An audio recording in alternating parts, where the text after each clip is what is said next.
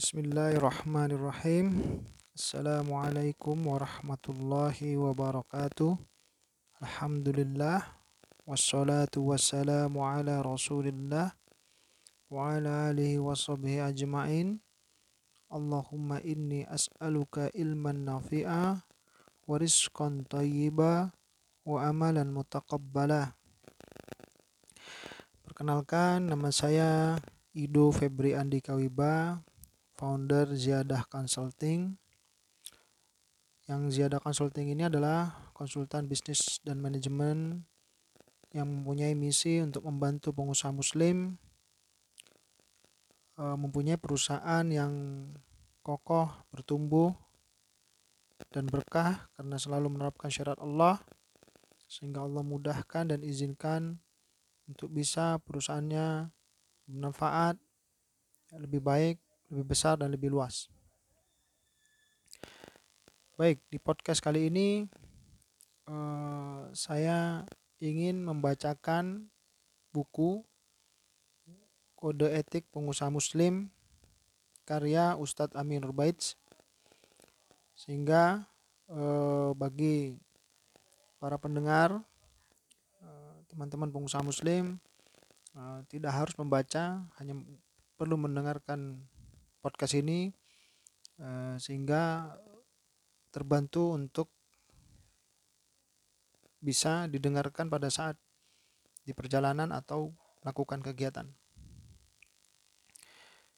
Baik, uh, yang pertama saya akan membacakan uh, di cover belakang dari buku Kode Etik Pengusaha Muslim ini adalah Eh, ditulis oleh Ustadz Aminur Bait menjadi pengusaha ideal menurut sanda syariat tidak cukup hanya berbekal tentang ilmu tidak cukup hanya berbekal ilmu tentang halal haram.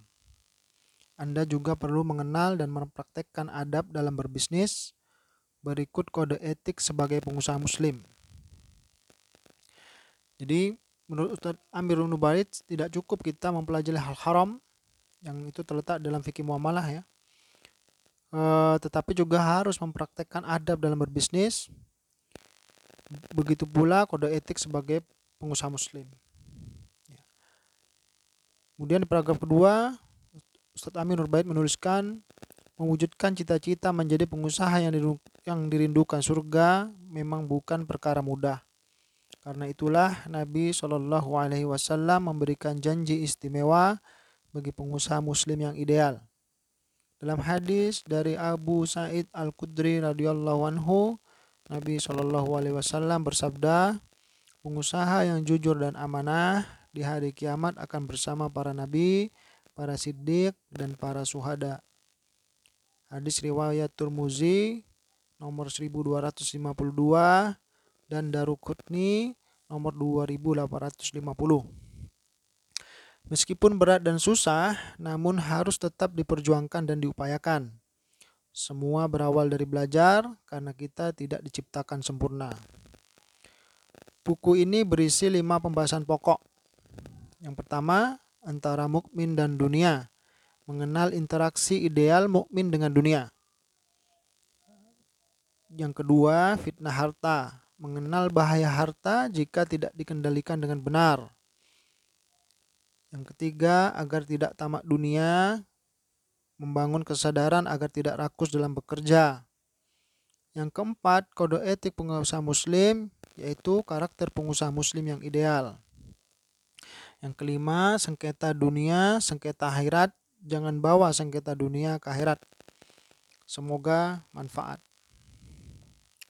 Baik. Di halaman 8 Romawi di sini berjudul karena Anda sadar akhirat. Insya Allah di podcast ini kita akan membacakan eh, tiga halaman. Ya, jika ada pengalaman yang bisa saya ceritakan dari pembahasan di buku Kode Etik Pengusaha Muslim dari Ustadz Amin Ubaid ini akan saya coba tambahkan. Karena Anda sadar akhirat. Bagian ini saya tegaskan di awal mengapa Anda memilih untuk menjadi pengusaha muslim yang anti dengan semua harta haram. Saya harap jawaban Anda adalah karena Anda sadar akhirat. Kita bersyukur kepada Allah, belakangan ini kaum muslimin telah menyadari arti penting harta halal dan bahaya harta haram. Ditandai dengan semaraknya gerakan-gerakan hijrah dalam masalah ekonomi dan gerakan anti riba. Sebagian besar di antara mereka melakukan hijrah dengan harapan agar hartanya semakin berkah atau karena latar belakang rasa takut.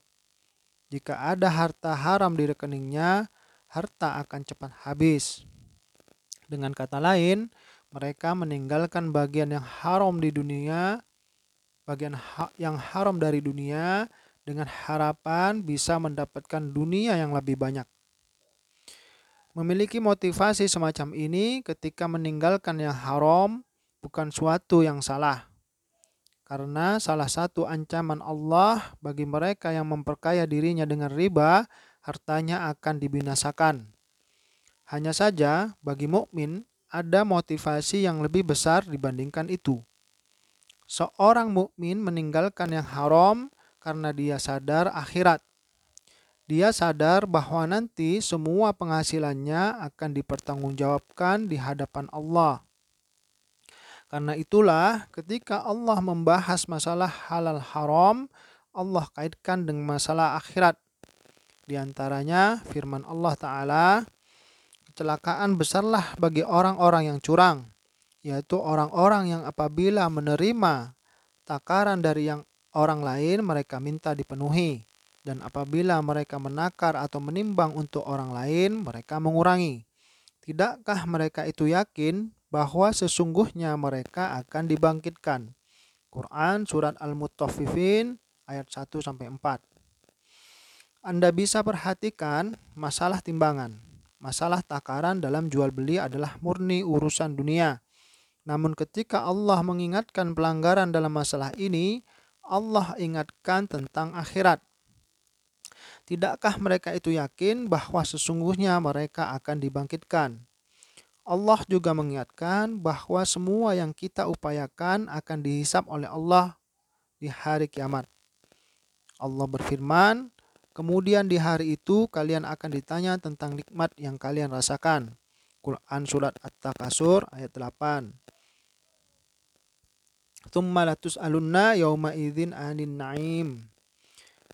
Nabi Shallallahu Alaihi Wasallam juga mengingatkan manusia agar berhati-hati dalam mencari harta karena semua akan dihisap oleh Allah. Beliau bersabda, kedua kaki seorang hamba tidaklah bergeser pada hari kiamat hingga dia ditanya mengenai lima hal. Salah satunya tentang hartanya bagaimana diperoleh dan di mana dia belanjakan. Hadis riwayat Tirmizi nomor 2417 dan disahihkan Al-Albani. Semua dalil ini menunjukkan bahwa masalah halal haram bukan semata masalah keberkahan harta.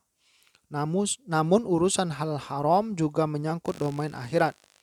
Bagi seorang mukmin, kita menghendaki jangan sampai harta yang kita miliki menjadi sumber petaka ketika kita menghadap Allah. Baik, uh, untuk postcard kali ini uh, mungkin itu aja yang kita bacakan agar tidak terlalu lama dan kita bisa diteruskan dengan podcast yang selanjutnya e, mungkin dari halaman 4 sampai halaman 7 dari buku Kode Etik Pengusaha Muslim karya Ustadz Amir Bait.